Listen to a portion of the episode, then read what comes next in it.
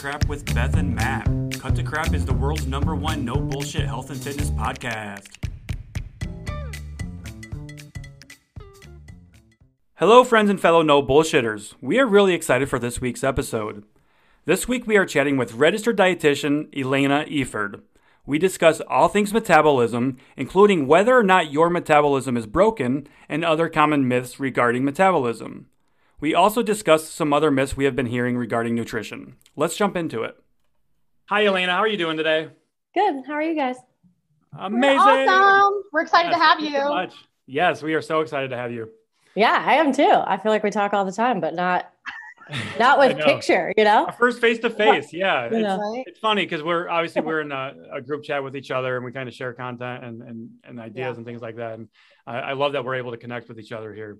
We've had um, some of the other group members, um, especially Mhm. registered dietitians there. We've had uh, Andy and Zach have been on um, the podcast as well. So you're like making the trifecta now. So Mhm. nice, nice. yeah. Yes. Love it. Um, so Elaina, you're located in New Hampshire. Is that right? Vermont, Burlington. Vermont.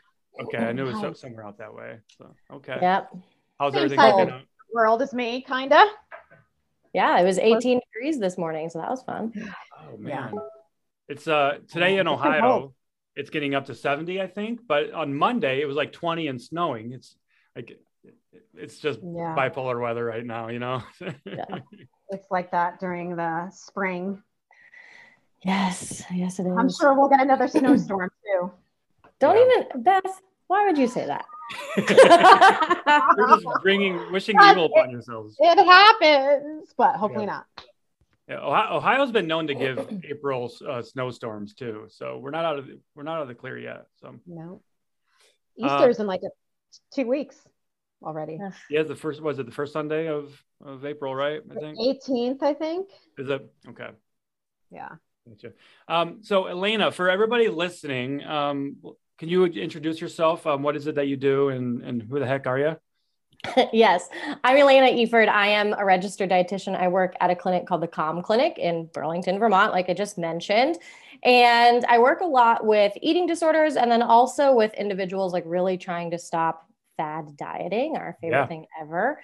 Um, something that we do at my clinic is a metabolic test and a body composition. So we put everybody that comes in through our metabolic test so that we can see their resting metabolic rate and really help them figure out how they need to fuel their bodies. Mhm. And yeah, I'm the lead dietitian here, and that's what we do. Okay, I love the metabolic testing because you do a lot of case studies on TikTok with that. Now, Mhm. if I understand correctly, there's not a lot of other um, clinics and, and and registered dietitians that ha- that do that, right? Yeah, I don't really think there. Well, there's one in upstate New York.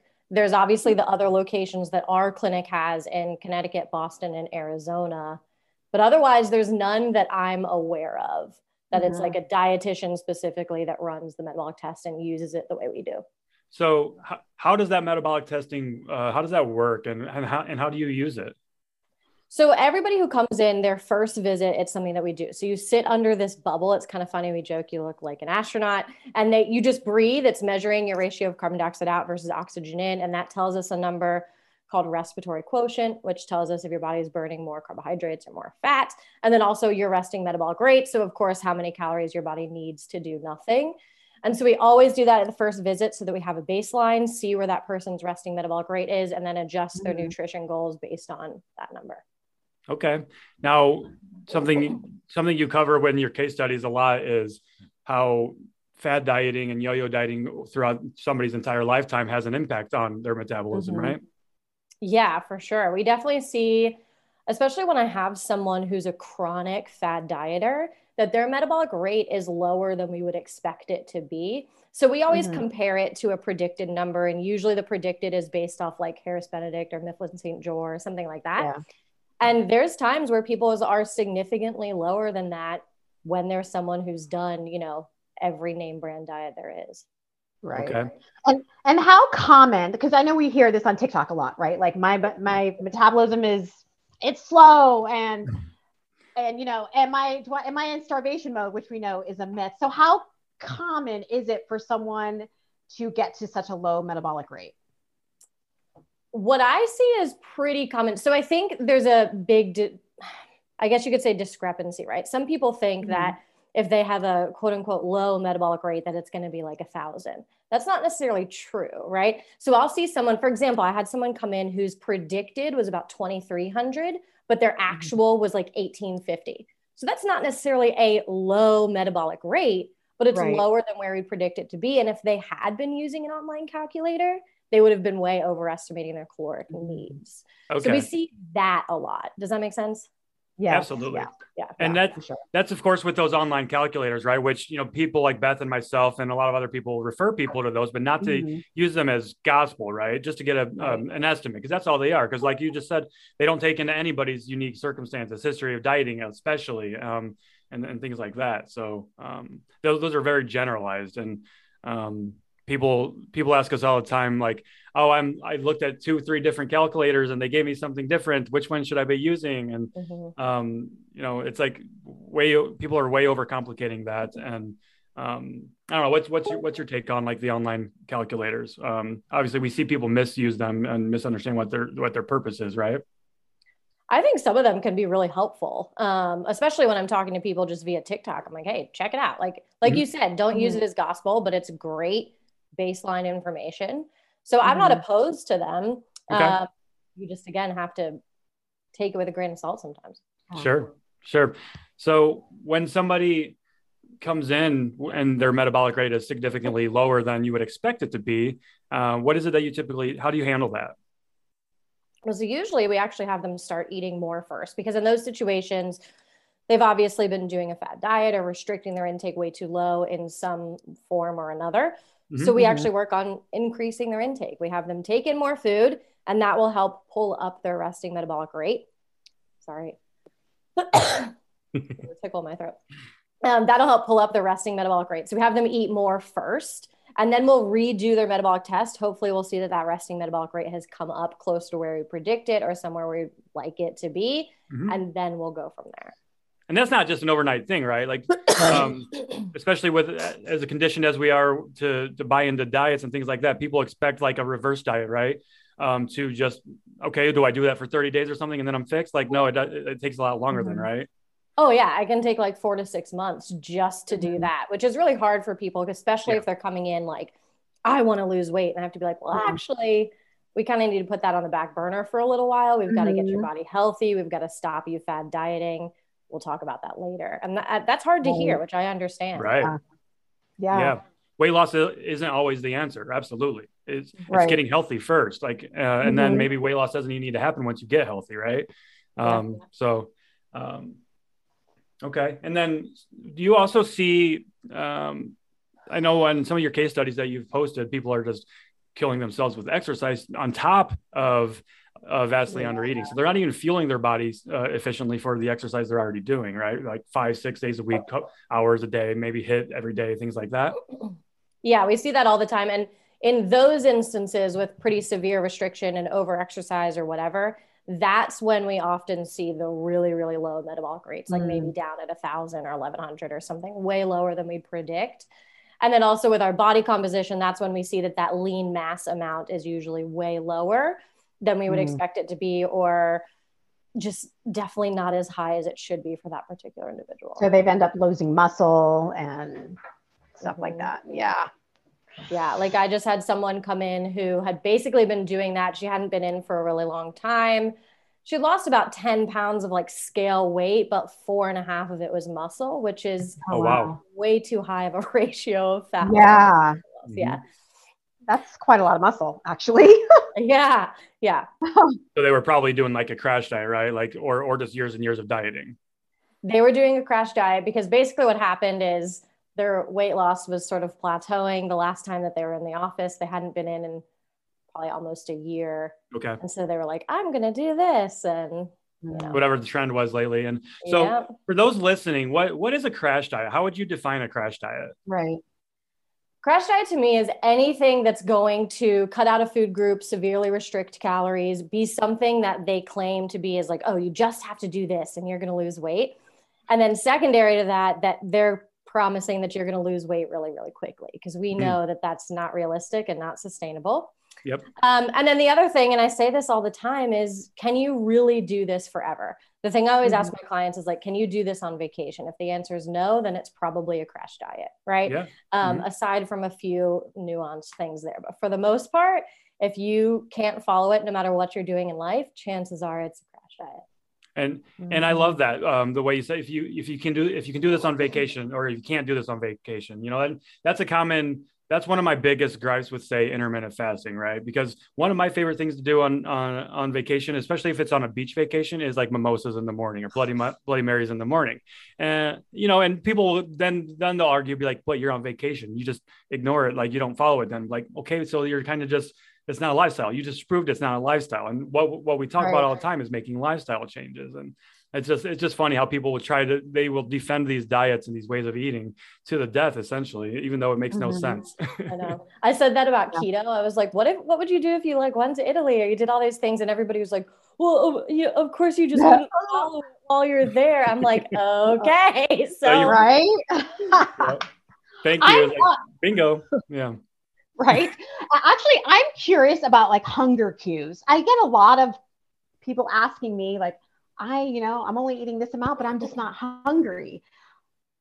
From consistently dieting and eating low calories, can you, you know, screw up your hunger cues where you don't really know anymore that you're actually eating that low consistently?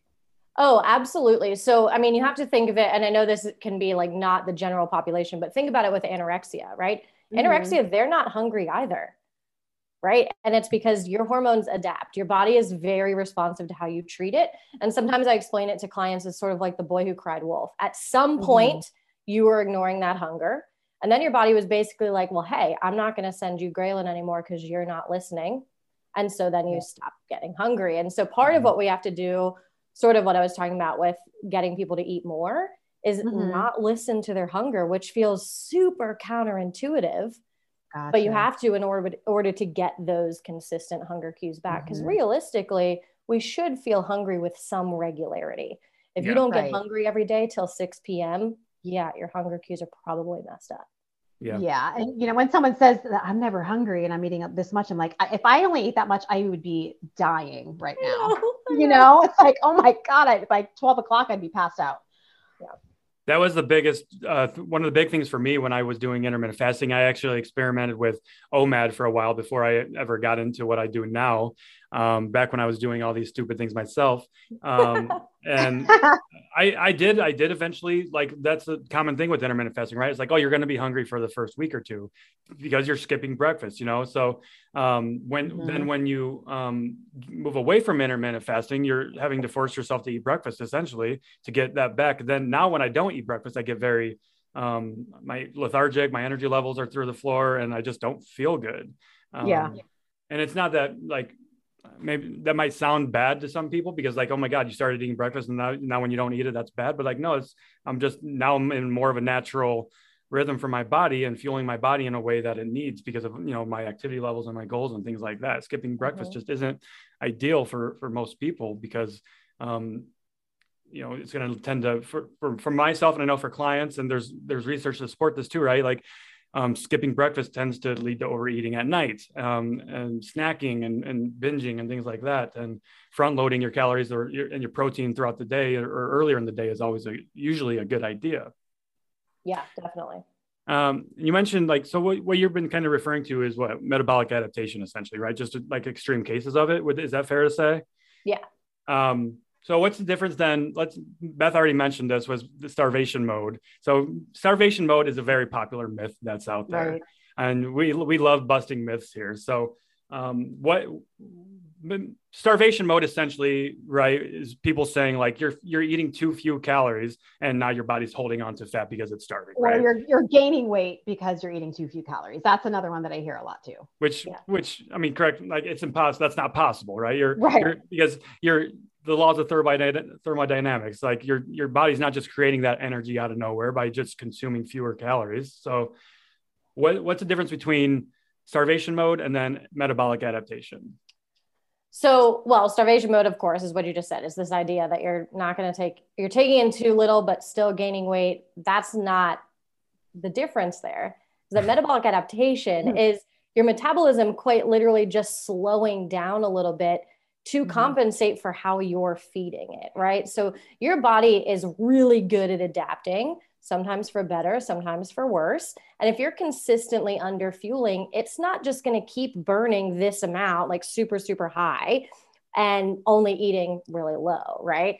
It's going to bring down your metabolism so that it's burning similar to what you're fueling it. And so that's what metabolic adaptation is, right? So if your metabolic rate should be at 1800 and you've been eating thousand calories every day, your metabolism is probably going to start dropping down closer to that a thousand over time.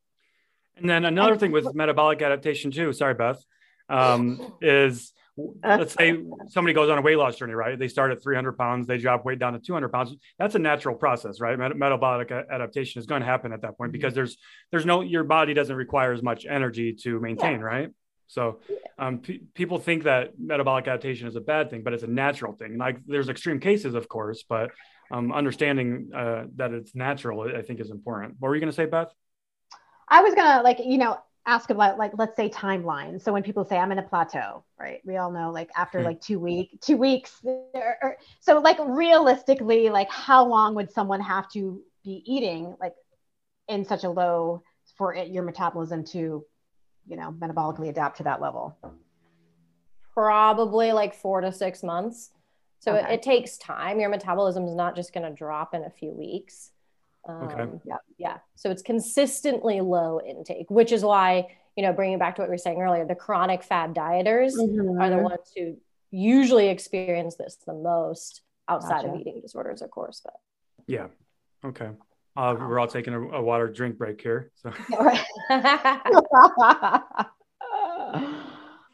was going to say another another. Uh, I think that well, maybe we should because we are uh, all in the heat of this TikTok like ingredients. Um, how toxic is this right now, you guys? Um, and Elaine, I know you've been like, you know, advocating for the ingredients and the oils, and I mean, it's just it's insane, insane the amount of fear, right? And how many myths you have to debunk with with the ingredient police. it drives me crazy. I mean, let's be realistic. Most people need ways, need to learn ways to fuel their body well in a pretty quick way. Most people don't have a bunch of time to be cooking all these meals. It needs to be convenient. And yeah, we want it to be well balanced, right? Mhm. Most people can barely do that consistently. Yeah. Then these videos pop up and are like, well, you can't have this ingredient, you can't eat that. Don't eat anything with canola oil in it, it's killing you. And you can't do Mhm. this, this, this, and this. And then it's like, oh my God, well, I just had this. It, it just, it makes everything so much more confusing than it needs to be. No one needs to be blaming an ingredient until people can just fuel their bodies well consistently. Do that first and then let's get back to the basics. Yeah. Get- Right. Right. Right. and the basics. So, so the basics for for nutrition um, from a registered dietitian. What what would you consider the basics to be?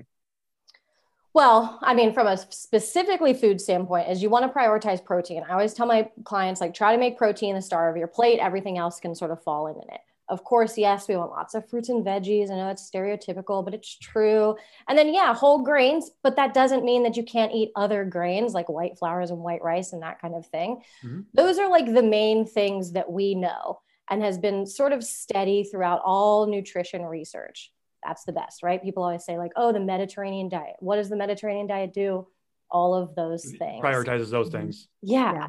And then from like pattern of intake, there's no specific thing that works best. I tend to recommend front loading calories, getting in Mhm. more in the early part of the day to prevent that like snacking and binging behavior in the evenings. Mhm.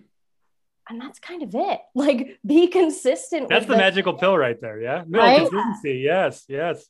Yeah. Imagine that the c word.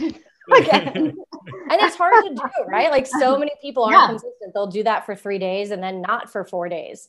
That's Yeah, not consistent. and that's not consistency right there. That's Yeah. that's less than half the time. All right. Oh, Okay. man. Yeah. So where like I, I think we have good ideas. I mean, where where this all stems from, like um, these quick fixes. But in your opinion, where where does uh, this cons this just need for quick results and just constantly dieting and, and fitting down to lose those 5 10 20 pounds whatever it might be like there's a lot of different sources of that but from your perspective Well, it's just this sort of general idea that you have to lose weight fast. And if you don't, you're literally going to die tomorrow. You're going to get diabetes and all these things are going to happen, right? The fear. Know, mm-hmm. Yeah, mm-hmm. it's the fear. It's this idea that it has to happen immediately. When we know that actually, like, cons- constant weight fluctuation, people that have like lost a bunch of weight and regained weight is actually more detrimental to your health than staying at a higher weight. And so you need to just focus on being consistent. We're going to say that word a thousand times. Mm-hmm. And it mm-hmm. doesn't matter if it's slow. Like you don't have to drop this 50 pounds super quickly just because your doctor said you need right. to. So yeah. I think that's the problem. It's this idea that it has to happen really fast or it's not going to work and everything's going to go, you know, we need to just like relax, take things slowly. And that's what then leads people to think they need the magic pill or whatever because it has to happen quickly. Right. So right. you said something there um, about how losing weight and regaining that and kind of yeah, I was going to ask that vicious that. cycle, yeah. how that can be detrimental to your health. Why is that? Now, I, I, my personal take on this would be because our fat cells, right? We don't, we never lose fat cells, but we just kind of what deplete them in a way, and then mm-hmm. you know we can build more. But once we or create more, and those just never go away; they get larger and smaller. Now, is that is that related to that or? Yeah, it's definitely that. And then like in the research that they've done on it, it's basically that you know over those times your weight just continues to get higher and higher okay. so the first time you lose 20 pounds you might gain back 25 and then the next time you lose 30 pounds you gain back 50 and so people's just sort of baseline weight starts to trend up over time mm. so that's definitely a piece and then as we know usually the people who are on that weight fluctuation are losing a lot of lean mass and then that's correlated to the immunity the longevity the bone health yeah. So their lean mass a lot of times actually ends up being lower even at a higher weight or maybe the same but a higher weight so lower uh sure. percentage wise so so with each cycle of the diet essentially they're they're gaining more body weight but then when they do that cut then they're also losing more muscle mass too is that like sounds about right yeah yeah okay yeah and and muscle mass is a really good um, indicator of longevity and overall health and bone mm-hmm. density. You know, and those things are all impacted by crash dieting and, and constant chronic dieting. Yeah. Yeah. And you naturally lose a little bit of muscle mass as you get older. Yeah. Sarcopenia. Can, yeah, yeah, You can prevent yeah. a lot of that. But this chronic dieting just like pre ages the body, is what I sometimes tell my client. I'm like, you're making your body age faster than it needs to by doing all these things. Right and I love that um, that little note there too. Is I've been on some some coaching calls recently, and um, with like you know mid tw- mid twenties, early twenties, and a reoccurring theme is um, I want to do this right, and I want to build a lifestyle now because I'm, I'm I'm aware of like all these detrimental health effects, and I've been dieting for five years or so, and now I want to start building a family, and I want to set a good example for my family and, and mm-hmm. be around for the long term. So I, I do think that the paradigm is shifting in, in, in a way, but um, not as quickly as we would like. Um, I, yeah. I, just don't, I don't think it's ever going to be fully, um, and there's always gonna be money to be made in, in diet industry. Right. So unfortunately there's always going to be bad information and misinformation out there, but I do, I do yeah. see like the work that you're doing and the work other registered dietitians and doctors are doing really having a huge impact, at least on TikTok and, mm-hmm. and other platforms. Yeah, we try. You know, we're all funded by big canola oil, though. So. yeah, and you're, uh, you're, part of the the the collective, right? yep. Yeah. What was right. that word? The what did they? What was that one I posted? She said something. I forget. Yeah, some really? word like that. The collective. Oh. The, uh, whatever. These words that they throw out there, like some of them can't even pronounce them, but they're like, "This this ingredient is bad," right? And they're like, can't even say what it is. Yeah. I love making, I love poking fun at those ones as we've been doing recently, Beth. But. I have. Or they yeah, read like riboflavin or something and they're like C, and I'm like, you mean that's a B vitamin? Right. oh yeah. man, yeah. Um, another big topic is sugar addiction.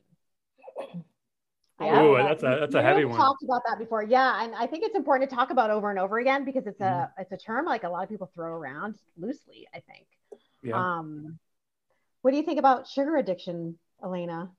So you oh, can't be, loaded loaded question. I know, right? You, you can't be addicted to sugar. Um, you can't. It doesn't cross the blood-brain barrier in the same way that a drug would. It just simply doesn't happen. Um, So you can't be addic- addicted to sugar. What I think is happening is that people aren't eating enough calories or eating enough protein. And then that sugar mm. becomes the high reward thing. So it feels like they're addicted to sugar because that's the thing giving them energy. That's the thing that they're craving, right? Whereas had they eaten maybe a higher protein meal or had just been more consistent with their intake, those natural energy levels are going to increase and then stay higher. And some of that is just purely due to like these blood sugar spikes. If you're eating all sugar carbs and not really a lot of protein, your blood sugar is just bouncing up and down. And so, mm-hmm. of course, you're going to feel low energy and then feel like the sugar helps. And then it's just this cycle. Right. But most people are actually underfueling their body or not eating enough of other macronutrients. Mm-hmm. And then they feel like they're addicted to sugar. But I mean, biochemically speaking, you, you can't be addicted to sugar. Right. Hear a lot of people, you know, saying that when they decide to get off sugar, right? Like they go through these detox symptoms. So it must be just as addictive because why would I have a headache, for instance? So can you explain like why that may happen if someone just decides to cut all sugar from their diet? Um, well, I think it's a few things. Like any change like that is probably going to have a reaction, right? So anytime mm-hmm. that you cut any food out, like I could cut out, I don't know, carbs, and I'd probably feel mm-hmm. one way or another, good or bad. Mm-hmm. Um, and so I think it's just partially the way that what we've gotten used to. Like they've gotten used to a certain feeling having the sugar, mm-hmm. and then when that comes away, they might notice it. Um, from like a biochemistry standpoint, I don't know. Do you know why they would particularly get a headache? No, it's like I think like the same like when you stop drinking coffee, for instance, you know, yeah. you might get a headache from that or yeah. But but but also by cutting out that one thing, like they could be doing other cutting out other things or making other changes in their life too. It's not just that it's it's never it's almost never just one thing, right? It's a mm-hmm. collection. Mm-hmm, that's, that's, what our health is. It's a collection of everything that we're doing, and mm-hmm. it's not just one thing, one habit. Um, what I see, what I feel like a lot of it with sugar, there's two things that I always like to kind of call out for for sugar addiction when people are claiming that is it's usually a behavior based thing where mm-hmm. people are using sugary foods, candy, whatever it might be, as a crutch for emotional eating, stress eating, and things like that. Where that's the problem isn't the sugar, it's how you're using the sugar, it's the behavior that you're associating with mm-hmm. that, right? Mm-hmm. And then the second thing that I would say is um, usually that sugar is a hyper palatable food. So it's usually some kind of combination with something really salty or filled with fat. So that that trifecta or that combination is what's making it super super tasty and wanting you wanting more. Like a, a Snickers, for instance. Like you know that's not just sugar. It's it's got um, nuts and other things in it too. So it's just um, not just one ingredient. Yeah, no, you're right. And you know, usually when people do these detoxes or something, they're naturally eating more of something. Maybe it's more protein or more vegetables, or they're just changing their intake, which is, of course, going to impact you. Mm-hmm. And then they're like, oh, I feel so much better. I'm like, well, yeah, your entire diet changed. Like, right. your life, yeah, and your lifestyle changed. Like you're look, look at that, you're you're you're moving more. You're you're you know you're get, adding more activity, and, and and that can't be understated too. The importance of movement, and that's what we talk about all the time, especially as with me and Beth, we recommend these two 10 minute walks like every single day because that's gets people moving and it, it allows you to take some time for yourself and clear your head and you're going to be feeling better as a result of that. Mm-hmm. Um, and then we start stacking other things on top of that.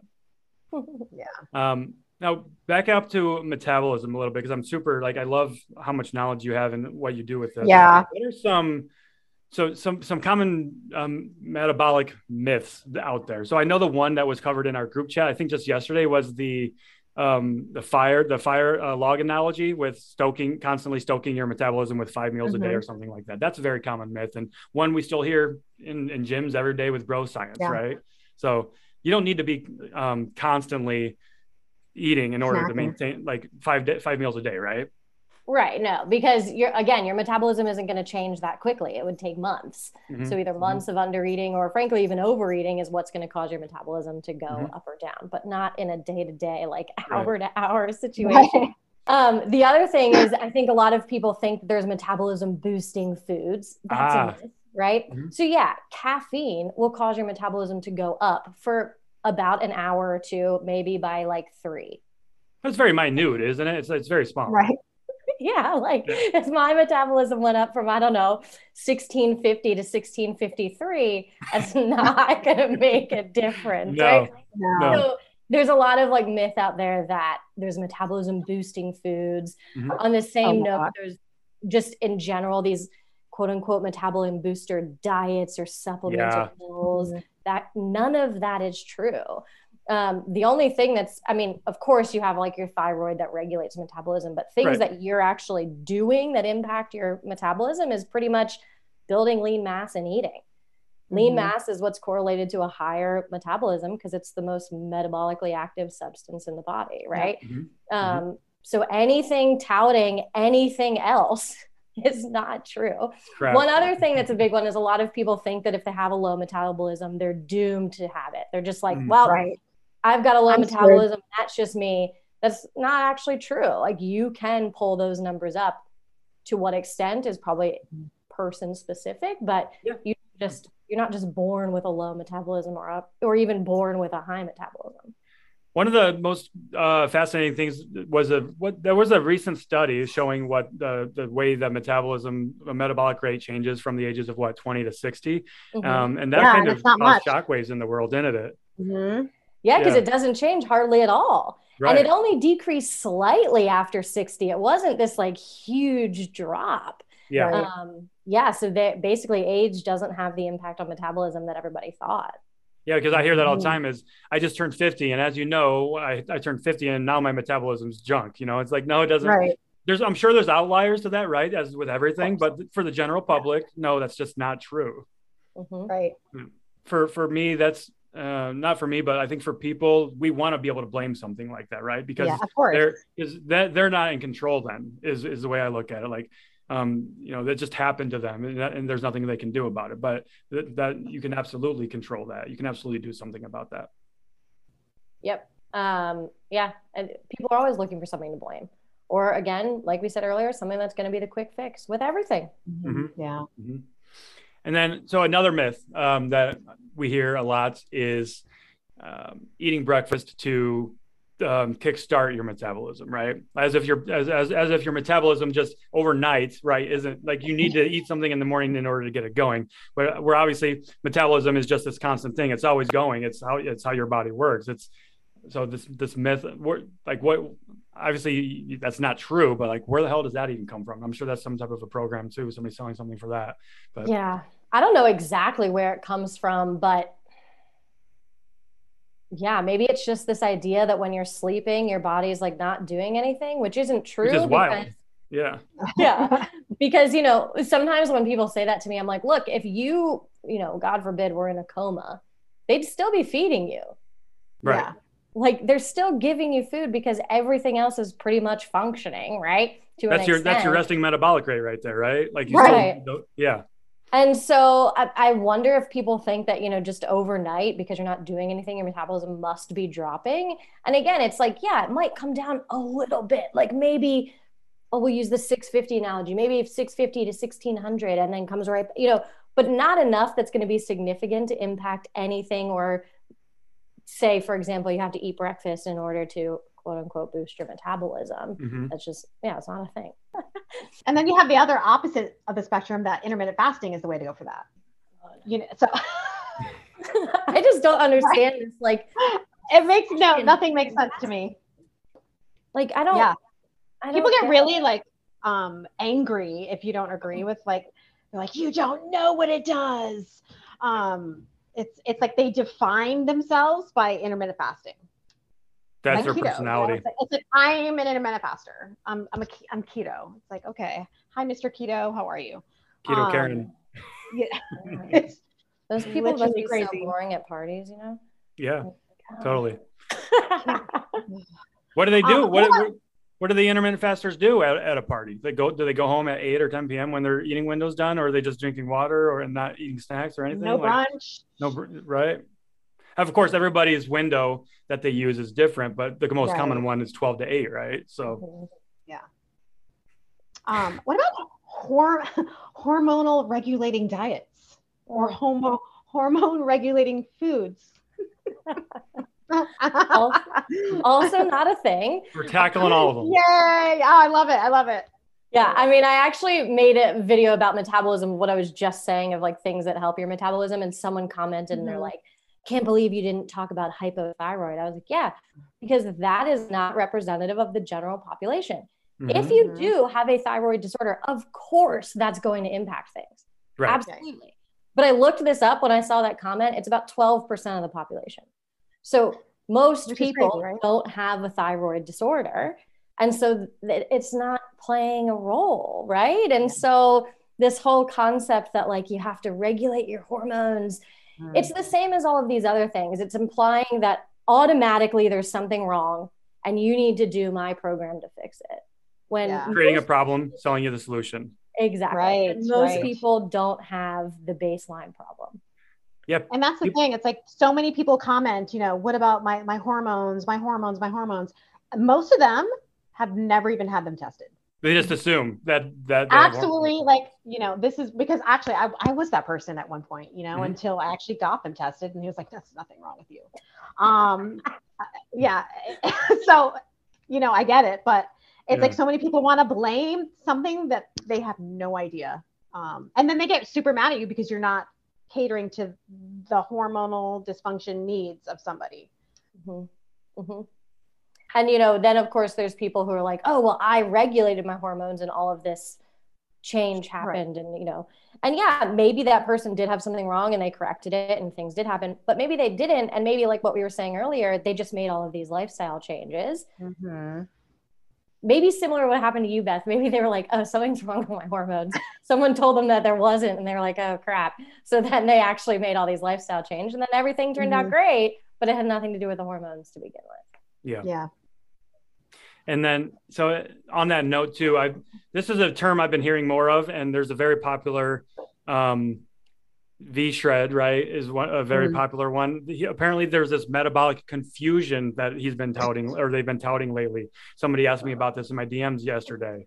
Um, like confusing your metabolism, like what what like what in the hell where does this shit come from like obviously money like it comes from money but yeah. they take just money. sciencey sounding terms that aren't even a real thing and then just package it up to the general public for a couple hundred bucks um, and here you go do this and you're you're fixed right it's it's mm-hmm. crazy metabolic yeah. confusion do you hell? even know what they mean when they say metabolic confusion I doubt they even know what they mean. They just, uh, you and especially with like V Shred, he's got these elaborate um, one hour long webinars that he'll do to pitch you and sell and just convince you that like he'll, he'll take very common problems and uh, tie it into whatever he, this term is that they've created. He's um, about eating for your body type, like ectomorph, mesomorph mm, type type thing. What like yeah. is ridiculous. Yeah, I don't. And V Shred is like a hundreds of million dollars a year business. Like it's insane. Yeah, I've heard of V Shred. I just didn't know that that was based off of metabolic confusion. I think it's. Well, he's, he's got a solution to everything. He's got all these different programs. That's just one of them. So of he, he's probably got dozens of these problems that he's selling you. So I think like the most basic answer is that our bodies really want to maintain homeostasis or staying the same. Mm-hmm. That includes pretty much everything. So these small things that you do throughout the day or even throughout the weeks aren't going to be causing these like drastic changes in metabolism or hormones or anything like that. It's only like if you've been again restricting for like years and years and years and years. Yeah. So yeah, I don't know what I'm trying to even think of like what they would have taken and ran with, like what small detail that they would have taken and ran with with this met- metabolic con- confusion because I don't even know how you can misconstrue that. It's it's like bro science with muscle confusion, right? Like you have to do different exercises every week to confuse your muscles because if you keep doing the same workout in the same sets, like your muscles going to know that it's coming and it's not going to change, you know, which is so ludicrous. Right. our muscles li- and our metabolism don't have their own brains. but they do and you'll see it on the next video on TikTok. Yeah.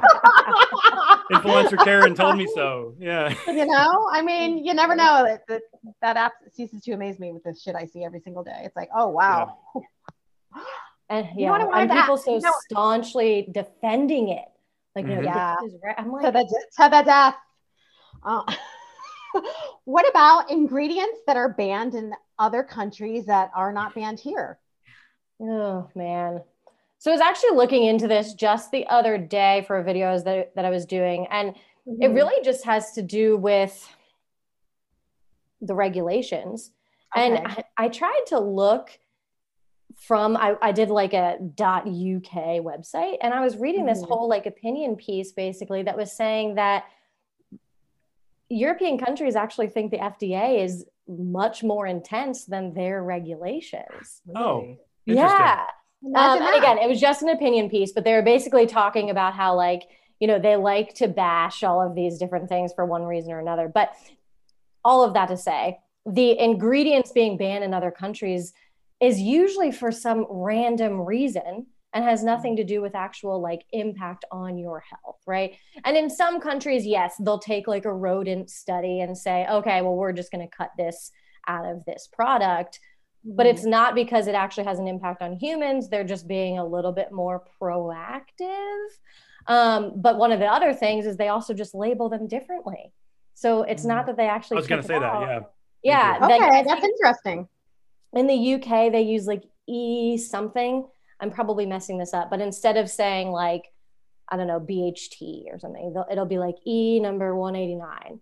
And then also, mm-hmm. we have more regulations as to what has to be on the label. So a lot of people are like, oh my God, there's just so many things on an American food label. Okay. that's because we have to list what's all in one product. So you'll see like a name of something and then in parentheses, mm-hmm. the stuff in parentheses is all what's making up the original word. You know what I mean? And in the UK, apparently they don't have to do that. And then they also, you'll see ours, there's a lot of times it'll say like less than 2% of, and mm-hmm. then list some things. Yep. I believe in other countries, they don't have to do that either. So it so just, our regulations are just a little bit tighter. Or just be more, be more precise here. That's yeah.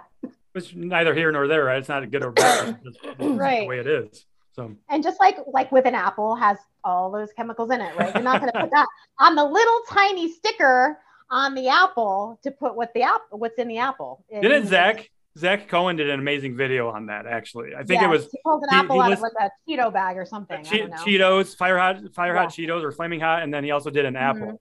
And then, but of course, people took that video like, so you're telling me I shouldn't eat an apple? Like, no, that's not right. what he was saying at all. people love yeah. to like interpret whatever you said in the most ridiculous way. I hate how we have to put disclaimers on everything at this point, like because people are just so conditioned to just uh, uh we're we're so afraid of food and ingredients that it literally drives people crazy, and that, that that's just what they're looking for. Yeah. And I love what Beth says about fear. What is it that you say about fear, Beth? False evidence appearing real. Yeah, I love it. Love it. I love it. Yeah. Put that, make and that think, a slogan. I think a big thing that I, that it's been bothering me with the ingredients thing now is like they don't think about like these are these rich people in Santa Monica that are shopping at Whole Foods. They don't think yeah. about every single other person that's being affected by the video that they're making. Then I feel like people feel shamed, like, oh my God, like that's poison. I can't afford that for my family. Therefore, I'm a bad da da da. I'm not, you know. Yeah. Um, I think it's just overlooked the whole big picture of what that does. Yeah, it's terrible. And I've talked about that a few times. It's like most people, including myself, can't afford to mm-hmm. be shopping at Whole Foods all the time. Right. And when oh, that's where you're filming your stupid little video, you're right. Mm-hmm. It makes people feel really shamed because they're like, well, I shopped at the dollar store. Like I shopped right. at Walmart or I shopped. And you know, there's so many videos that basically pan Walmart and be like, look at all this poison. Like yeah. those those ones always have like millions of likes. Always. Always. Yep. It's crazy. Yeah. And they're referring to like perfectly fine foods as poison. Mm-hmm. Poison. Mm-hmm. Like, yeah. I mean, yeah. you can see like pictures of, you know, corn oil and canola oil, and it's like, why is the grocery store selling poison? It's like, you know yeah. how many people use that as their main source of like cooking fat or whatever? Right. Mm-hmm. Yeah. So Yourself. shameful.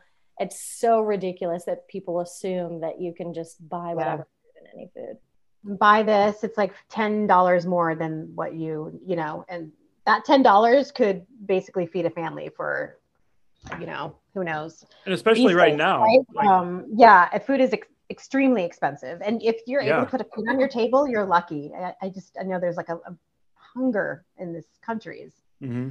not everybody I, has that privilege to easy access yeah. to food and affordable food and mm-hmm. i made I was talking with my friend just the other day when I went grocery shopping. Like my I, I bought my normal stuff and it was like Mhm. 25% more than my normal food bill. I'm like, where the hell did this come from? Right. Like everything's Yeah. rising right now. But I felt that like and that made me think about people that aren't as fortunate, you know, to be able to um, still be able to buy those things. And now they're like, I've, I, I've, I'm not, I haven't had to be a budget shopper in many years, you know, probably 10 years or Mhm. so. I used to be like, I had to be on a budget at one point, but, Right, um, too. and now I don't really, now I just kind of go and buy my staples and I don't really think twice about it, but I did look at it that time. I'm like, holy shit, like what happened? Mhm. you know and, and i know ch- cost of chicken and beef and everything's going up right now but then we have people promoting organic that you have to be eating organic uh, and Mhm. gmo free where that's just a buzzword for marketing and then of course it's going to be like 50% more you know so Mhm. Yeah. crazy Super frustrating. hmm Yeah. hmm Not to mention the access. Like some people don't even have access to these places. right totally food deserts and uh, everything Yeah. else yeah I, I have a Walmart and a Hannaford's, and then you know Trader Joe's, T, or Target, and everything else is like an hour and a half for me. Yeah it's not convenient to go there that's a full day if you're going to go there Yeah. Yeah. Yep. Yeah, I, d- I definitely have a lot more access to things, but I don't have like an Aldi. A lot of people are like, oh, you can get cheap. Mhm. We don't have an Aldi. yeah Um, Right, We don't have a Whole Foods. We have like the. Vermont version, but it's actually even more expensive than Whole Foods. Mm, Um, and not that that's a food desert by any means, but even still, like people just assume that just because a store exists, it must be where you everywhere.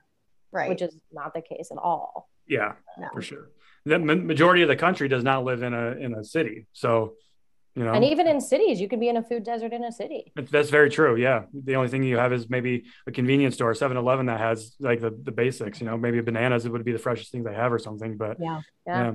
Yeah, mhm. Andy and I did this a while ago. We like did uh, meals on a budget, and we tried. I forget what it was, what the amount was, but we tried to like create a meal plan for a week based on the the money that you had available for the week.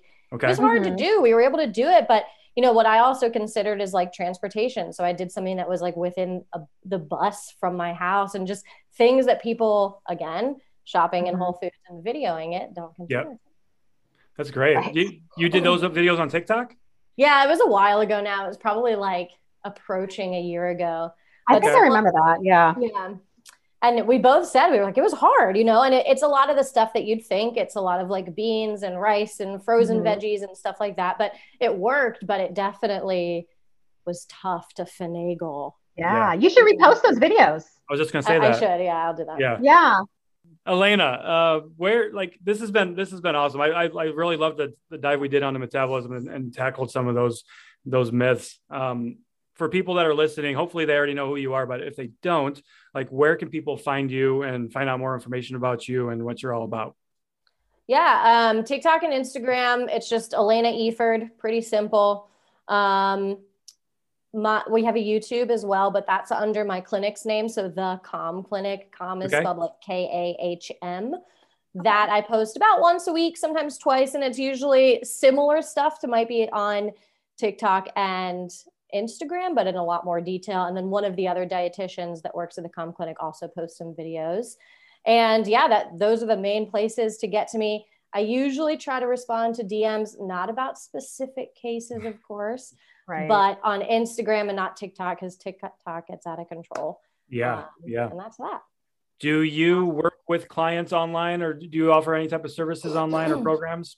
We do some. So unfortunately, since like what I do is so sort of, I guess you could say specialized, Mhm. you have to be licensed in all these different states, but there are states that don't require that licensure. So it's a little bit dependent on that. And if you're in a state that doesn't require that licensure, I can definitely see you. If not, we can't right now until I, I don't know, potentially get all those licensures. We'll figure it out. but Fine. Gotcha. But Amazing. Thank you so much for coming on and chatting with us. Yeah, thank you. This is fun. Good to see your guys' faces.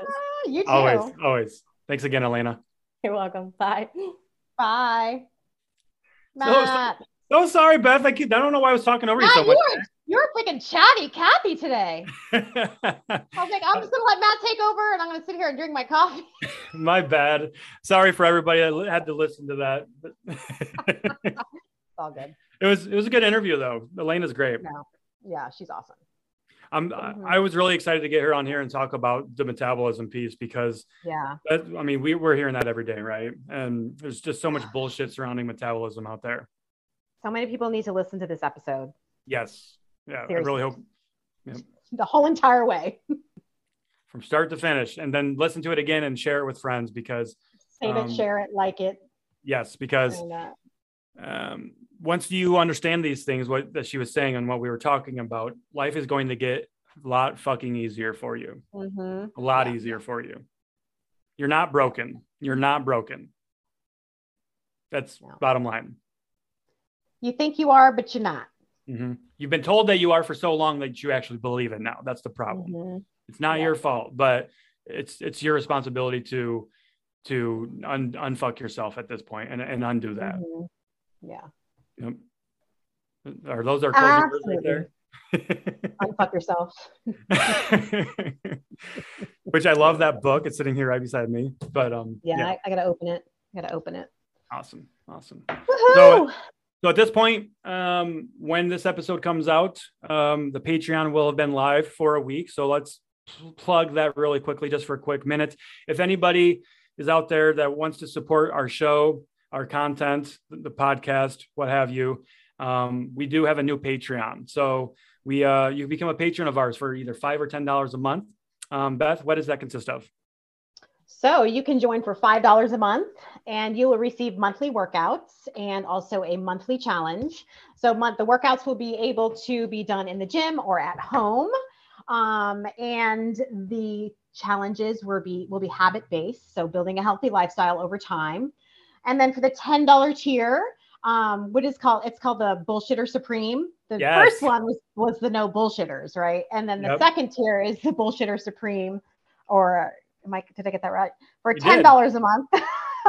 and then you're going to get the same thing workouts and monthly challenges as well as this is our favorite is recipes low calorie high protein family friendly friendly kid friendly designed um, with your you know favorite comfort food in mind really um, by a professional chef that is uh, certified in nutrition Mm. um, all the recipes will be integrated in my fitness pal which is huge because So easy, we get so asked about all the time.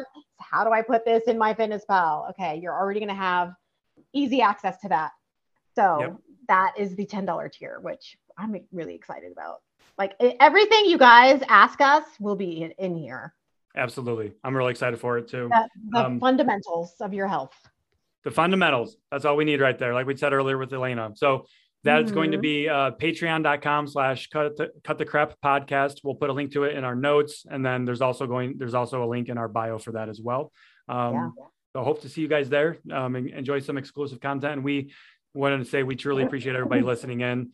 Um, even if you don't want to join the Patreon, we appreciate you and love you. And um, you know, if you found if you find our podcast and content helpful, share it with a friend or family member because um, that's one of the best ways you can help us get reach more people.